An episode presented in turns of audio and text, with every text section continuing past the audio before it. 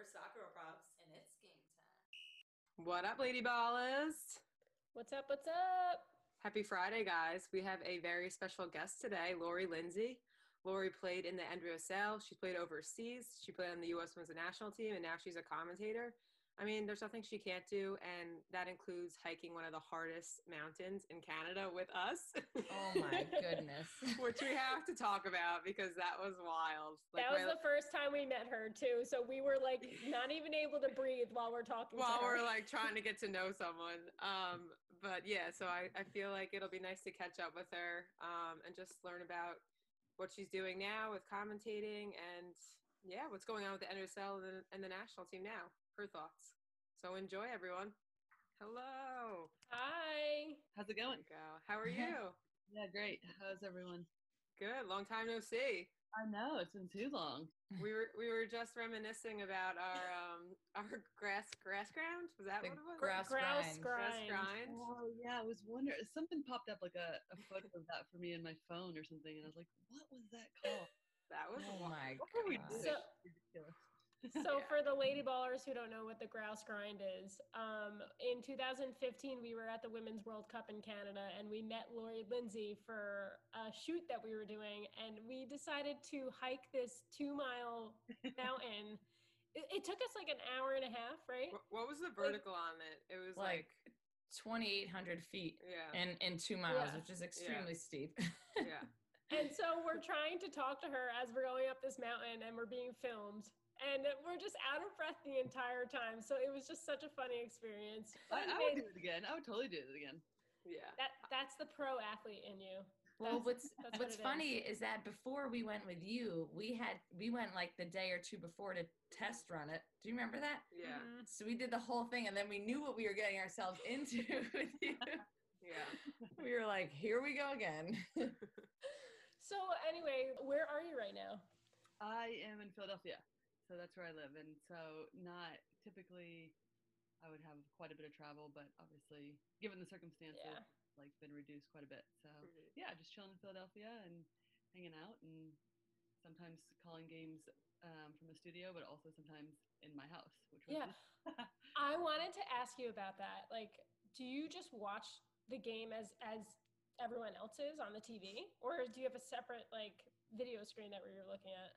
Yeah, no, we are. We do call it from the same that you all are watching from, but we also have um, the ability. Like, it's pretty cleaned up right now because I've had about a month off or so from actual calling games. But I can't tell you in this like office room, I had like gazillion wires because I had ESPN set up and it was like they have like we have a talkback box which has all these different things that you can talk to the producers, directors. We'd have like a Zoom monitor so we can see replays and also see our play by play. And then I also um, work with Nashville and MLS, so I was calling those games. And for ESPN, we didn't do any on on TV camera stuff. Mm-hmm. Um, but for Nashville, I did. So I had this like huge um, light and same thing, Zoom, calling it off of a monitor. I mean, it was wild. So, but that is honestly, talk about pivoting. Um, yeah. It worked out, and like, there's a few glitches, right? But like, um, yeah. Sorry, there's a dog barking, and my AirPods are like on their last leg, and it would be terrible to move those in. So. I, first, I thought it was my dog at first, and I was like, "Oh, maybe it's Carly's dog."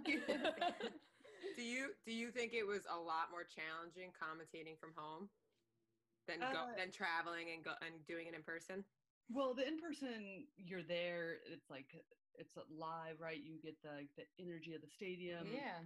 As an analyst, in particular, you can see the entire field, so you can see stuff that's going off. So off um, off the ball. Mm-hmm. So there's a lot more you can get into in terms of like tactics or why certain things are happening compared to sometimes when you're just calling it off a monitor um, we do have different camera angles i mm-hmm. should say that like when we have it set up with zoom we do get um, to see kind of like the 18 to 18 so i can still see some different things but it's just challenging um, without the energy so it's really about kind of getting yourself pumped up and like I was gonna say, you got to celebrate hard by yeah. yourself yeah and and I think the only other thing is too is that um, if you're not there with your play-by-play, like that's definitely a relationship. And so, and typically, even if you are social distance in a studio, you can like wave, you can be, you know, looking at each other the majority of the time while you're calling games or not.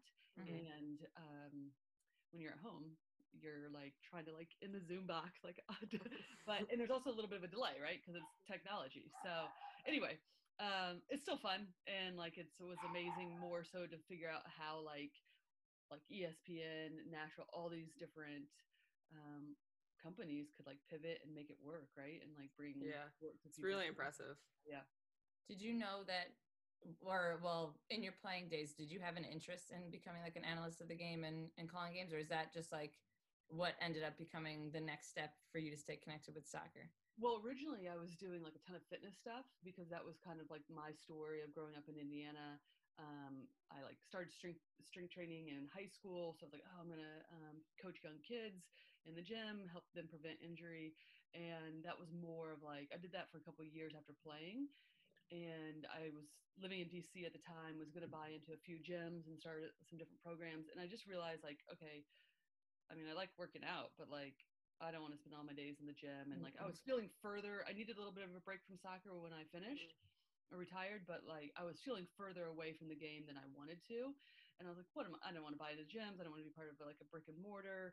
And all of this has kind of happened like as time went on. And the entire time that I had retired though, and even before I retired, Kate Markgraf Sobrero, for people who know like the 99 World Cup and everything, now the general manager of our U.S. Women's National Team, she was in commentating, and she was always like pushing me to get involved. And I was like, oh, now I'm doing the fitness stuff, like like I couldn't do two things or something. um, I was just kind of like denying it, and then when I kind of realized, well, like you know, this is kind of a like our climbing up the mountain. I also climbed Kilimanjaro in 2017. Oh yeah, Very similar. Wow. So like, similar. So it was that period of time when I was like, okay, I definitely don't want to be a gym owner. I definitely don't want to be like doing the soccer program full time. Like, Mhm. er, let's take a step back. And then I climbed Kilimanjaro, and that just became a lot more clear. Um, kind of sounds cliche, like, oh, you're gonna climb this mountain, and then like, woo. But um, it's kind of how it happened. And then afterwards, I just reached out to some of the people that Kate had put me in touch with um, throughout the years, and I was just like, hey, can we give it a go? And lol so many funny like it's like definitely its own craft right like I was gonna say, were you were you? I feel like I'd be absolutely horrific, Yeah. like especially the You're first time. Yeah, Yeah. How, what was that like? well i don't think people understand how much of a craft it is like yes like i can talk soccer right? I can talk soccer all day but you're live you have to be succinct you want to talk about the game you there's so much studying involved to know the players and also like you have a relationship with your play-by-play you have producers directors in your ear that you're talking back to during the game while you're live right? There's so many things behind the scenes that are taking place and you have to have inflection in your voice there's energy right? There's mm-hmm. like for 90 minutes and no it's terrible first of all it was like it was like college soccer that I hadn't seen in a while too. I was like, whoa, what's happening here? Like both defenses are on the 18 yard line. Why is the midfielders dribbling at each other? Like what is happening? And also like it like my play by play guy was like yelling like over the top. Like there's just so much going on, and I was like, let's check out this corner kick, right? No, so it was terrible. It was so terrible. And also I was like, this is exactly what I want to do. This is awesome. And then I just kept saying yes and That's so cool. crossed that opportunities would come. And then Did you have to take like classes on, on it, or was it just all like just practice and and just doing it more and more? Most of it at the beginning is is practice and then Mhm. now i have like a particular coach that will review games That's with cool. me and it's a lot more like it's just like playing actually it, like all of the lead up Watching all film. of film, watching yourself back right hearing different um Mhm. and so now it's like fine tuning because i have like reps now and now it's about like okay how can you refine all of those things and there's always something right there's always something Yep. in terms of the way you analyze stuff and then also how you speak for 90 minutes too so I was Yeah. gonna say, do you think that you have better knowledge of the game now than when you were a player? Like not factual knowledge, but like from an analytical standpoint and and field vision. Do you feel like you've got, gotten even more? Oh, that's a uh, that's a really good question. Yes and no. The way that I look at the game is a little bit different. Like as a midfielder, like there's particular players that I'd watch and just watch how they receive the ball, what foot, right, what angles they're approaching the ball. So, and now it's a little bit more of um, I would say like a holistic view because I'm curious about what's going on off the field, why certain players maybe aren't doing well at the moment. Mhm. Um, what is like I'm using my experience as a player, what it would be like to give some personal um, thoughts on the game, but also then like this is what's happening, this is what the coach Mhm. put out, right? So it's a little bit the way that I analyze the game and view it now is is totally different too. I guess is how I'd put it.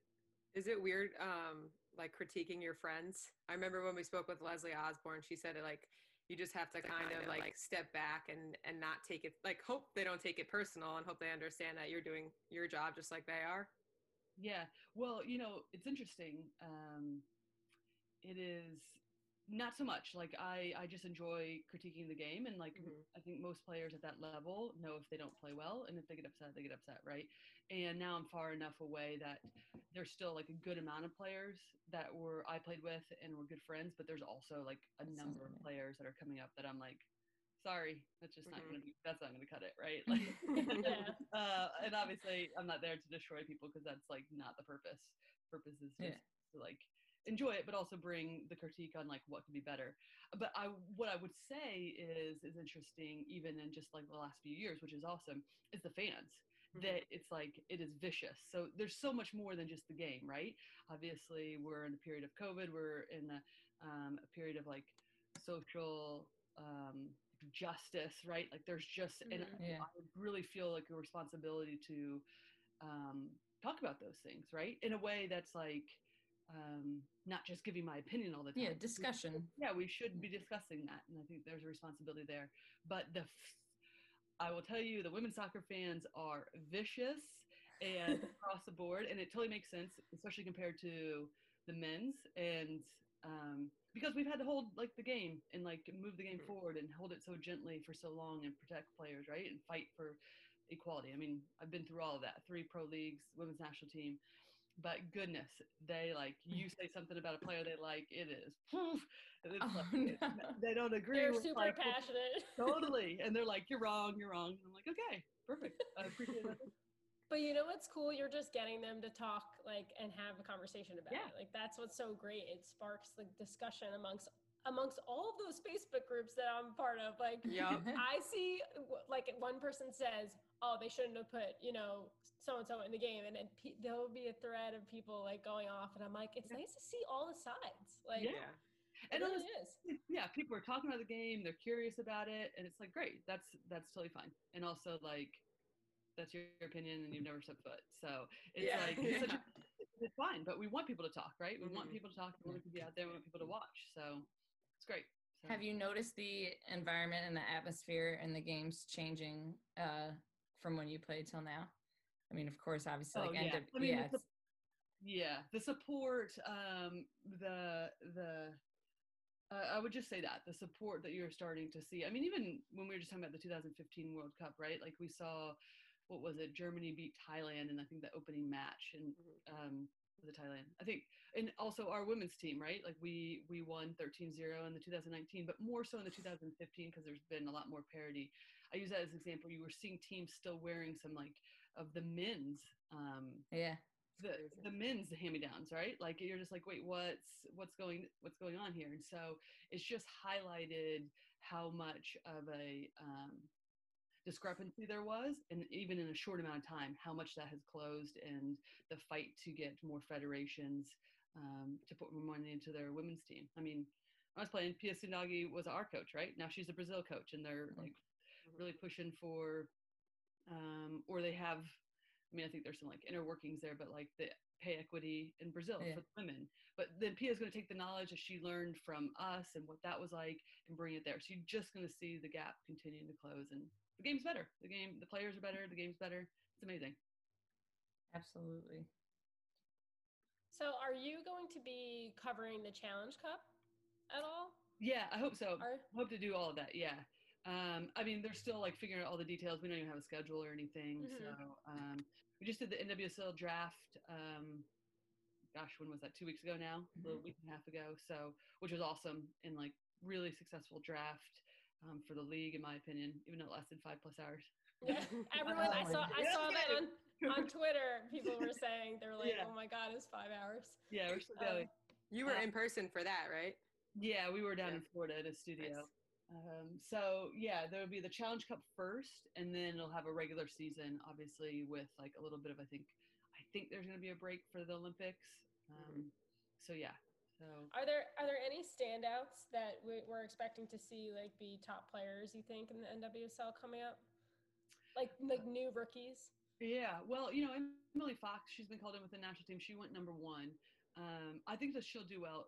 She was my number one in the fact that I think she was the best coming out in terms of being able to step onto the field and play immediately. Mhm. Uh, I think there's in that top top ten that um, went in the first round. I think there's a lot that will that will have huge ceilings and can do well. Um, you know, the Washington Spirit uh, chose Trinity Rodman, which I think was like a huge surprise for a lot of people. Mhm. Um, and I know she doesn't want to go by it, but if people are listening, then it's Dennis Rodman's um, daughter, so Mhm. big name there. Um, but she hadn't even played in in college because obviously of COVID this past fall, she would have been a freshman, hadn't set foot, and then declared for the draft. And I mean, there was a lot of inner workings behind the scenes with the spirit and her, but and her family and agent. But yeah, I'll be it'll be curious. She has some U20 experience, um, and but still like pretty unproven. But uh, Mhm. so I think that was um, Surprising. just an interesting, Yeah. just a, yeah, Yeah. surprising, interesting choice. I mean, that's what you love to see, right? Like now, Mhm. teams are getting to places where it's really difficult for players to step in and make an impact. So like, okay, let's go for somebody young that we can hope that can get a few goals for us, and like then we can help mold, right? And Mhm. like Yeah. really kind of buy their time. it's kind of wild like that would back when we were playing like that would be so risky for somebody to just not go to school Yeah. and go straight to the NWSL. It's so I mean that's the one upside of of seeing that. It's pretty cool like how that's something that they can do for Yeah. a living, you know. Um that's I mean, pretty wild. That's the thing. That's like, I mean, we could debate about that all day, right? Like, there's people that are like, absolutely don't leave, and you know, Mhm. typically I'm I'm kind of on both sides. I'm like, yeah, hey, if you have the chance, go, and that makes more sense for you. I think it's an individual basis. I think the risky part is is that there isn't any guarantee. This isn't like a million dollar signing, right? That we see Yeah. in a lot of the men's sport, and so Mhm. that's what if you can get your school paid for and be in school majority of the time, then I'd probably be an advocate of that still. But for Trinity Rodman, it sounded like her and her family and agents like had like spoken about it and really took time to like figure that out. And this was her best route now. Yeah. go This is- it. why not? This, yeah, true. This is probably a dumb question, but has anyone ever gone pro and then gone back to playing college? Is that even allowed? no, not in terms of well, you can in terms of school. right, um, but you can't go back to playing. otherwise, Yeah. So, for instance, like Trinity Rodman, since she still has eligibility as a um, or had eligibility as an NCAA athlete, once she declared though, even if she didn't get drafted, she wouldn't be able to go back and play. That's so risky, Wow. scary. But that's why, like, there were so many inner workings behind Yeah. the going on that would like solidify that that was going to be the pick, right? Yeah. like, Right. oh, we hope I get picked. If- Yeah. if Fingers I was- if I was in her position, I would try to find a way to do because like everyone's doing remote learning right now. So it's like, is Mhm. there any way it could be that flexible where you can do both? Like not not uh, get a college degree and play pro 'cause it's not allowed, but um, you know what I mean. Like it's interesting to continue. no, you can do. Yeah, you could Oh, do you that. can. for instance, like I think that I don't know whatever come came of it, but I think the Spirit were trying to work out some sort of deal with like uh, probably local college. Um, Oh, that's because it great. Will become like for instance the Seattle Sounders and, and Major League Soccer. They have um, who is it with? Is it Seattle U? They have a deal that they if they pick somebody that still has college eligibility, they will pay for their school because it's in-state. That's awesome. Yeah, that's upgrade it. incredible. So you'll start to. I don't think all MLS teams do that, but I think Mhm. that you'll start to see um, more and more teams, and, and we might even see that um, in the NWSL going forward too. Do you think that COVID had a big impact on this draft? Like, were there more players who just didn't want to worry about college and maybe playing who were just like, I'm just going to go to the league now? Uh, I think it was actually, eh, well, yes, the COVID did have a huge um, factor in this draft, and and more so though it was like, okay, it became really tr- tricky because almost everybody just became eligible. if you had played three years Yeah. or um, I think if I remember, then you just became eligible for the draft, even if you registered, right? And so there was a lot of like you had to do at least the, uh, we did too as broadcasters, but the coaches had to do a lot of their work to make sure because players could decide if they were going to go immediately, which is report like February 1 when preseason starts, or play this spring season because a lot of the colleges are playing, or all of them Mhm. hopefully are playing a spring season, and then report to your NWSL team if you did get drafted in May.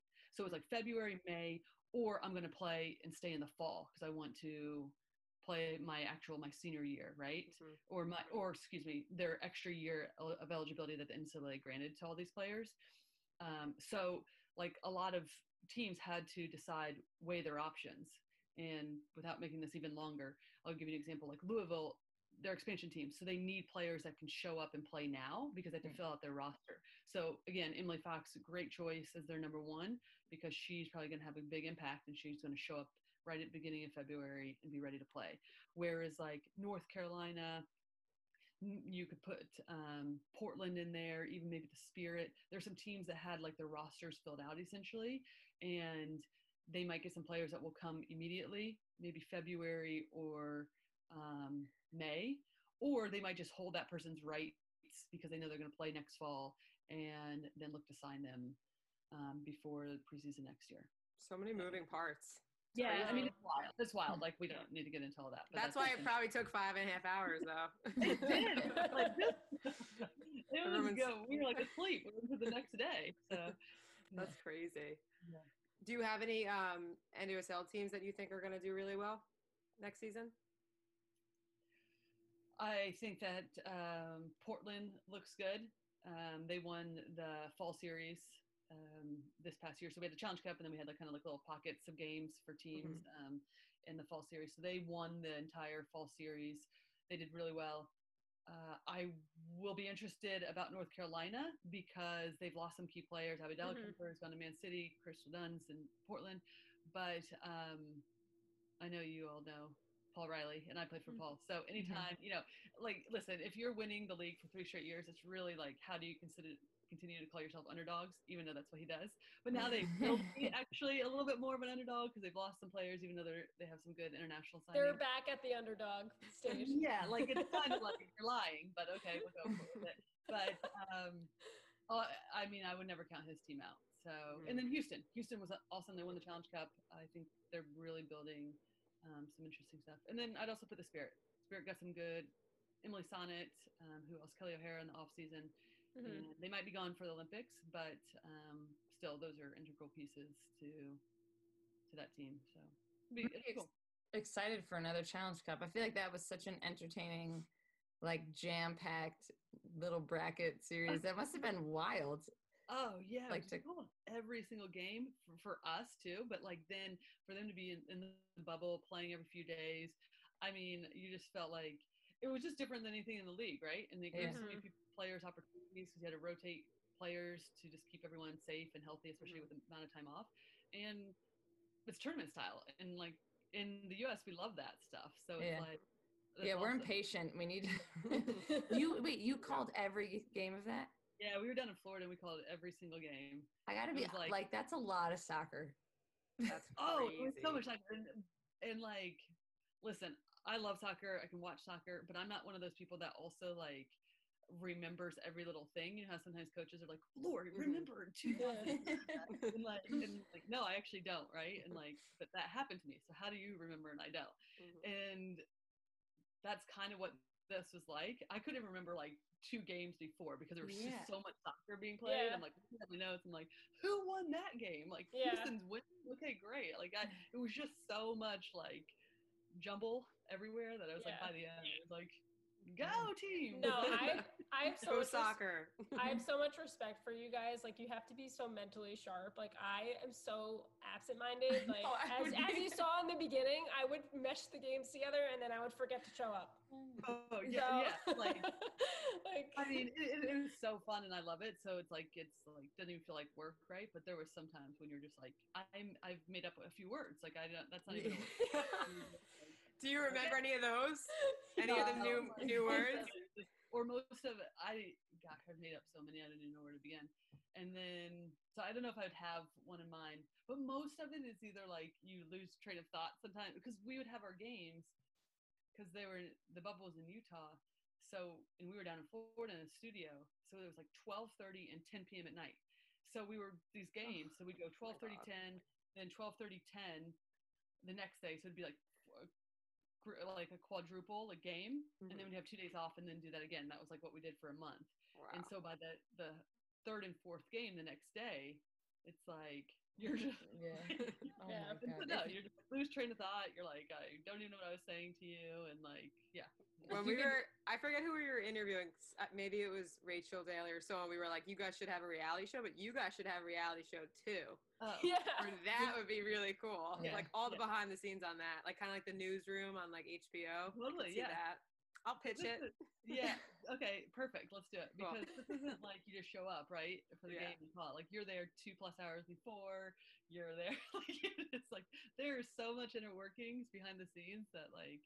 Yeah, yeah. It's so cool to that you stayed in the soccer world and we've we've often like bringing this up because like our the lady ballers that are listening a lot of them you know they might not end up playing pro but they still want to be in the soccer world or the sports world so this is just another route that they can go that they can be very involved and on top of what's going on and feel a part of the soccer um, game you know moving yeah. forward in their future yeah it's you know and when you were asking about like how much the game has changed like we guarantee that there's going to be so many more opportunities. We're always seeing, like I had mentioned, Kate Markgraf, right? She was in the broadcast world for a long, long time, um, and now she's a general manager of our U.S. Women's National Team. Um, Brian McBride, who is a former U.S. Men's National Team, is the general manager of our Men's U.S. National Team. So historically there's been a lot of opportunities for men when they retire to stay involved in the games whether it's general manager position somewhere in the front offices broadcast whatever it looks like right and um, coaching and we haven't really seen that on the women's side for one reason or another. But now, as the league gets more stable, as there's leagues across the world become more stable and um, functioning at a higher level, I think we'll see so many more of the former players getting involved. Whether again it is broadcast or front office stuff, whatever it looks like, right? So totally. so many more opportunities. You, that's one of the reasons. That's what changed a lot too, which is cool. I love that. Do you have any advice for people who have stopped playing and like, because you feel like a piece, you like, we define ourselves as players, and then when the playing stops, we don't know how to define ourselves anymore. Do you have any advice for people who have either, you know, had their final senior senior game, or maybe they're playing and are going to retire? Like, how did you cope with that and kind of find your next steps? Yeah, I mean it's weird because you go from like feeling like you have all these friends to like no friends because you're like, where's everybody? like, and then for me, it was interesting ha- having the opportunity, which I was so grateful for, playing at the highest level, but like that's operating at like the 1%. Like mm. every day is like cutthroat, right? You're training. It's like the smallest little details are separating you from the person next to you to fight for positions, even though they're your best friends. And so when I retired, I was still like operating like that. I was like, okay, like even like the fitness industry, I got to get better. I got to get all this knowledge, right? And like work my way up. And everyone's like, what? Chill out. Like you, mm-hmm. and these are people that weren't even necessarily involved in soccer, right? These are people that I was doing some of the fitness stuff with that were like, no, chill out. You have all of this experience that you can like talk about, right? And utilize. And so my advice would be if you have the opportunity, because I understand not all of us are in the same positions, but like see what you want to do. Like there's so many avenues for soccer and like I knew I wanted to stay involved somehow. I just didn't know exactly what that looked like. And obviously I've detoured and pivoted. Mm-hmm. Um, but I think that's important because for me it was like I was still in this like one track like I had with like me playing all of a sudden you just have like this whole world. And I think that's what feels daunting, but also it's also can be like yes okay the the avenues that are meant for me will start to like become more clear if i just like kind of chill out and so i would unless you know exactly what you want to do and you're clear on that then i would say just enjoy being having a lot of opportunities and feel some different things out and so many avenues and there's contacts and reach out to people so. chilling out is some really good advice because it's true like we don't know when to mm-hmm. how to shut off the switch of like yeah feeling like you need to compete yeah. every second of the day. And and I'm talking from like a national team perspective, but that goes to anywhere. That can be elite um, club level. That can be college, right? I mean, it's all the same. It's the the same. It's what that person's experience is, right? So it's just like yeah, chill out. There's there's definitely a lot of opportunity. I mean, that could be advice for all of us around the world. Chill out. Definitely. I feel So, like yeah. COVID's taught us like everyone needs to learn how to pivot a little bit too. Like if you're so Yeah. tunnel visioned and mm-hmm. focused, it's you know you're gonna cause yourself more anxiety and just negative thoughts. And then if you can just kind of open up your ideas of things, like it's gonna it's gonna lead you to have more experiences. yeah, yeah, for sure. I agree completely. And what are your thoughts on the um, on the national team right now? Current Uh, roster? Anyone you want to see at the Olympics? Anyone you don't want to see? I don't know if you want to say that. Listen, uh, I'm coming back, so get out of there, midfielders. Um, you know, I think the one that's oh that everyone's been talking about is um, Macario, and like what an exciting, what Mhm. exciting player, and also like probably like we can all chill out and like this is so exciting and like allow her the time and space to like flourish and continue to to grow for sure. Um, but yeah, I think this is probably one of the most exciting teams that we've ever seen, just across the board, the depth, and it's a, it's a conversation that that has been happening, or at least was happening in these past two games about like no one wanting to be in Vlatko's position to make this because there's going to be some really difficult decisions, especially if you just think about like a 23 player roster from the World Cup, and then if you just cut that down to 18, and that doesn't even include Catarina Macario, the Foxes, right? All these other young players that have didn't didn't play in that World Cup and that are available now. So really tough, but also I think what I love about this team is that it gives you a variety of different ways. Like you can play in a four through three, play in three five two. Mhm. You can still talking about Macario, who I'm excited about. She can play in the number nine position. She can, but that is more fluid than a typical nine. She can drop back and play in a ten. And so there's just so much, I think, versatility and fluidity within this group that we haven't seen in a really long time. That's um, and so it'll just be about how Vlatko and his staff utilize that and what that looks like. Um, but yeah, I think it's a, it's it's an exciting time because not only is our team continuing to get better, I think, um, but they're or not, I think they are, but also we're seeing the rest of the world change as well, and Yeah. there's funding. So and and we'll see ebbs and flows with teams like Japan, kind of in more of a rebuilding phase than they had been in the past. So you'll see ebbs and flows, but still um, exciting, really exciting times for women's soccer. Are you gonna go? to the Olympics? I'm hoping to call Yeah, um, that'd games. Yes.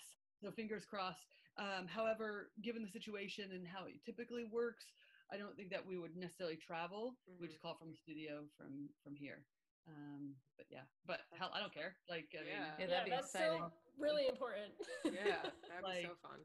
these are like the best players. Like, please, yes, I want to Yeah. call games. That's awesome. I want to take Yeah. it back to when you were on the national team and just do like a couple like rapid fire, not really too rapid fire. Um, do you have a like favorite moment on when you were on the team? I'm sure you have a bunch Uh, of favorite moments, but is there one that yeah. maybe like, you haven't talked about as much? Mm, one that I haven't talked about.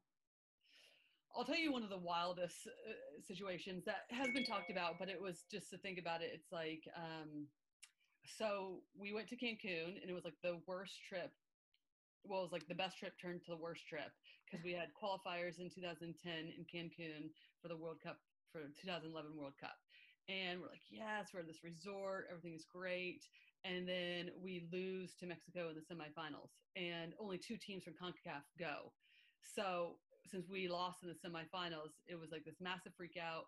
So we had to travel to Italy to play in a um, like a play-in game, right? So it was a home uh, away and home game. So we played in Italy over Thanksgiving or right before Thanksgiving, flew back, and then we played um, at Toyota. I think at, is it still Toyota Park in Chicago, right? Yeah. So we play um, we played Italy at home, but in that away game, right? It was zero zero. I think the entire time until um, like the last few minutes of the game.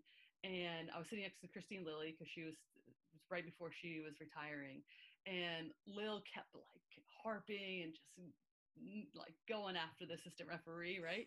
And after like all of a sudden like the ref center ref like stops the game and like comes over and like points at me. oh no. And I get a yellow card, right? No. but like, listen, so I get this yellow card, and I mean, it became a big joke. But that time bought us a few minutes as extra time, and we ended up Alex Morgan ended up scoring, and that away goal was massive because if we would have gone into the home into the home game in the U.S., it would just put a lot more pressure. But because of that away um, away goal, then Italy was going to have to like at least win the game in front of. The, so anyway, we joke about the the yellow, yellow, card. that I got. That was actually for Kristine Lilly. Yeah. uh, so much crap on the sidelines. Uh, as like the game changer to get us in, and then obviously the rest is history. We all know that like we went on and then ended up losing to Japan in the final and penalty kicks. But still, we are like the last team in, and then like the last team out of the. That is hilarious. yeah. Did, did did you have any best friends on the team at the Oh time? yeah, I mean Megan Rapinoe and I were inseparable for so many years. Um, yeah, I mean always bus mates, hanging out, sat in, right behind um, Christy Rampone and Abby Wambach all the time, and just like Such talk so much- talk so much crap. Yeah, just all the time. Yeah, yeah, we were just it was just constant jokes. But um, yeah, I would. say- I mean, you know, I'm not going to say that everybody's friends. It's definitely it's a job, and there's people that you're closer with, and there's definitely pockets, right? Mhm. Mhm. Um, but yeah, myself, um, Meg, Ali Krieger, Ashlyn, oh, great friends with. What about hardest moments? Do you have like a moment that sticks out that was like very challenging when you were on the team, whether that was an injury, um, something with the team, something personal, and like how you overcame that? Yeah, I mean, honestly, when I look back, you're kind of like the whole time it feels challenging because it's Mhm. just like a, it's it's a lot, right? Like especially at that time because it was some of it we had leagues, other times we didn't. You're on the road a lot. Um, you'd be on the road for like three weeks at a time, and it's it's performance, right? It's performance and um, hoping the coach likes you. In, in a way, right? Like you're under contract and that kind of stuff, so you have an idea. But um, but yeah, it's like for a lot of time you're expected to be at your best for 11 months out of a 12 month year, and it's Yeah. it's a lot mentally Yeah. and physically. Um, but I think the toughest probably was I knew I was getting towards the end of my career, kind of in terms of the national team, but the 2012 uh, Olympics because I was an alternate. Um, so we still went, we did everything, but I just couldn't play in the games. Um, and that was just tough because the way that I would be, I think, more suited for this type of national team now than I was then because the way that I was as a midfielder, it wasn't like this. I was going to be running everywhere. I wanted the ball at my feet. I wanted to pass. I wanted to play make, right? And that wasn't always um, suited or um, praised all the time on what we wanted. It was like a lot more tackling and getting, mm, that's just not what I was going to do. And so there, that in general, and I wasn't really willing to compromise that because there, actually, there just wasn't. I wasn't going to be like making these massive tackles. like, Yeah. like, really- that just wasn't going to work. So, um, so I think there's that was probably kind of like the toughest in general. Like the playing style coupled with how like our national team was actually playing Mhm. didn't totally mesh right. So my strengths weren't always highlighted in some ways. yeah, that's and hard. then, um, and then that coupled with fortunately being an alternate, but also feel very fortunate for that as well. That's very. We've never heard that where like Uh, you can't you can't you know it's difficult to adapt to different styles. Like in college, we're like, all right, either you have to or you can go to a different college. But to the national team, it's like you don't have any other choice. So that's really cha- it does sound challenging. Yeah, and it's and it's like yes, they're obviously I played on the team for a really long time, right? And it wasn't like my skills weren't Mhm. valued, but they weren't valued as much as like I felt like I had to offer to the team, right? Or Yeah. different things. And that's sport, right? That's really Yeah. just, that's just sport. So um that's part of it, part of the journey as well. Are you glad the style has kind of changed to that, like the team now? yeah i think that was just the evolution i think that's the evolution and i think there's been ebbs and flows i don't i and please hear that i'm not like oh my style's amazing and like i just didn't fit in with like this team that won all the time like what that doesn't actually make any sense either so it's just um it's more of like yeah, what the coach is looking for. I mean, every coach has a different idea, right? And then you have this plethora of players that have so many gifts on the field at your hands and at your, um, at you, it's just about like how to mesh and what works the best, right? And so, um, yes, I am. I think that shows our national team can even getting better, which is scary to think that where we are now, right? Mhm. um, but it's fun to watch. There's, I think, more fluidity. I think it's unpredictable, and that coupled with like already the competitiveness and the intangibles that separate us every single day from other teams, it's uh, it's like just outstanding and actually mind blowing. Do you have any advice for players who are in high school or college who are struggling with that, with trying to adapt to a different type of style? Yeah, I think it's um you know, yeah, Yael Averbuch and I would talk about this a lot because we were we played together um the Washington Spirit and really one of my favorite teammates and like players to play with. And I think it's just about staying true to yourself because I, I I really fully believe if you're good and like you you have the desires, I mean there's a lot that goes into it, right? There's luck, there's like so many different things, the timing, um, but I think if you have the ability to um, just continue working on your skill, have fun with it, and those opportunities will will open up. So just enjoy it. I wouldn't try to to just adapt to something else, right? Like what can you bring to the table that fits in with how the coach wants to play or the system works, and then let your stuff shine within that system. If that's if that's the position you find yourself in. I love that. That's great. Anything from you, Carl? Anything else? Um, I just want to know if you had any superstitions before you played. Oh, totally. I'm such a weirdo. Okay? I'm not saying just because you have superstitions you're a weirdo either, but yeah, I was like such a like I'm like over the over in the corner like anxiety ridden, like okay, here we go, but like uh, and also not too, but yeah, I was putting everything on the right side. I was showering before, shaving every game, like my legs right. Everything would go on the right side um, before the left.